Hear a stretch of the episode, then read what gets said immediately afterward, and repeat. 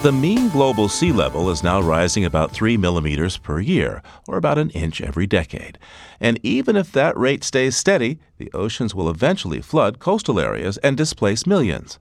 But there are a few places in the world where, at the moment at least, the land is actually rising faster than the swelling seas. From Finland, Rae Ellen Bichell has our story. Look at a map of global sea level trends, and you'll notice that almost all the arrows point up but at the coastlines of Finland, Sweden, and even parts of Canada, the arrows point down. It's not because the sea level is dropping in those places, it's because the land is actually rising. Land, you probably heard this, what Mark Twain used to say about my, to his son buy land, my son, because it's the only thing not made anymore. It's a good investment. But, but here in Ostrobothnia, land is actually made. That's Susanna Ayers, who lives in Vasa, a city located about halfway up Finland's western coast, in an area called Ostrobothnia.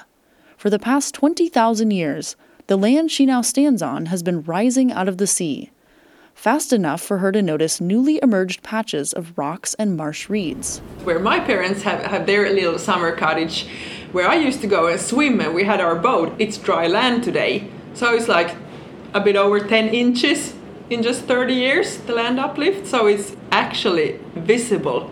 Yes. Here's why. During the last ice age, a heavy glacier weighed down this area, thicker here than anywhere else on the Eurasian plate. Ever since the mile high slab of ice melted away, the region has steadily bounced back up. It's now rising vertically between 8 and 9 millimeters per year, about as fast as fingernails grow. But because the ground is so flat, Finland is growing in size by an area equal to about 200 football fields per year. Anita Storm runs a small museum on the island of Replot in the Kvarken archipelago. She says the only place to observe land uplift is from 60 feet above it, from a lookout tower facing the UNESCO World Heritage Site that honors this geologic rarity. We have no high points no viewpoints. So this is a really important thing to get up in the air to get a clue about of uh, what the land looks like.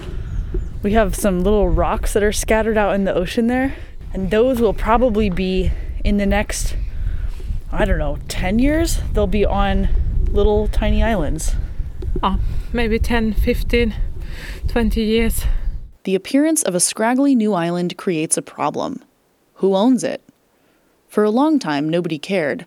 There were just a bunch of rocks, useless for agriculture. Now, though, the Finnish Land Survey has an entire office that deals with landowners who want to lay claim to their expanding properties.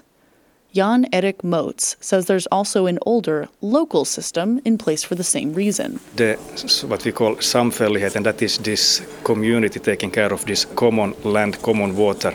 By day, Moats works at an energy company, but he's also the leader of his village's Samfällighet, or Village Commons, an organization set up 200 years ago to handle the question of just who owns this extra land. The system varies village by village. Our village in Västervik, we have decided that we will sell that to the one that is owning land from before, and his shoreline has receded, gone further away, so he can buy that for himself.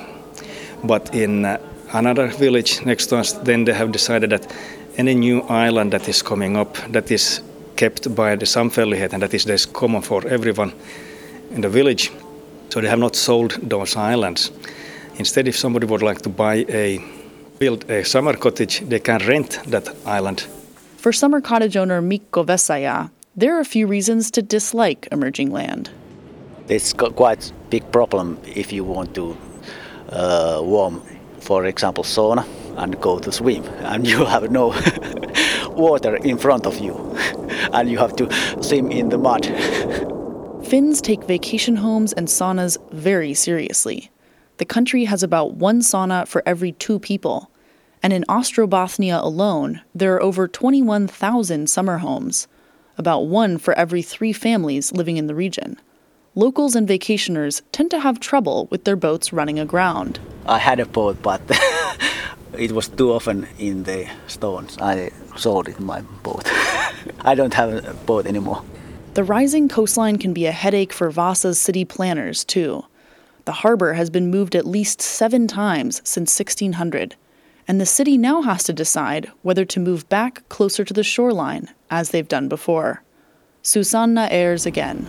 The whole city it was located a few miles further east, like in the inland, because that was then the coast back then. Then a decision was taken to move the city farther west to the waterfront where it's located today. And now we're noticing the same problem. That was the, the harbor, the port, Vasa. It's getting a bit shallow. Dredging has to be made every now and then, just so the great big cargo ships can come into the, the port. So the land uplift is starting to like again take its toll. Climate change has brought more severe storms and floods, and globally, most coastal cities face an uncertain future. Even though land here is rising, that doesn't mean Finns are safe from the sea. Kimmo Kahma is a senior researcher at the Marine Research Division of the Finnish Meteorological Institute. So this is the first tide gauge, or we call them mareographs in, in the Baltic Sea because we have... Kahma and his colleagues manage a network of tide gauges that measures the height of the sea relative to land about once per minute. In Helsinki, Finland's capital, there's a tight race between the rising land and the warming sea. They're both swelling at about the same rate. Here, the land is rising only 3 to 4 millimeters per year, which means that it's almost the same as the global sea level rise now, about 3 millimeters. So it's very tight competition. Do Finns still need to worry about changes in the global sea level? Everyone has to worry about, but we are not really in the most vulnerable place. Though it may seem painfully slow, the competition between the sea and the land is the geologic equivalent of an Olympic sprint. Climate modelers expect the sea to rise a foot or more by the end of the century, so some of Finland's newfound land may slide back under the water. Still, if humans somehow manage to roll back carbon emissions and slow global warming, in a mere 2,000 years, Finns and Swedes may be able to walk across a freshly risen land bridge connecting their countries. For Living on Earth, I'm Rae Ellen Bichell.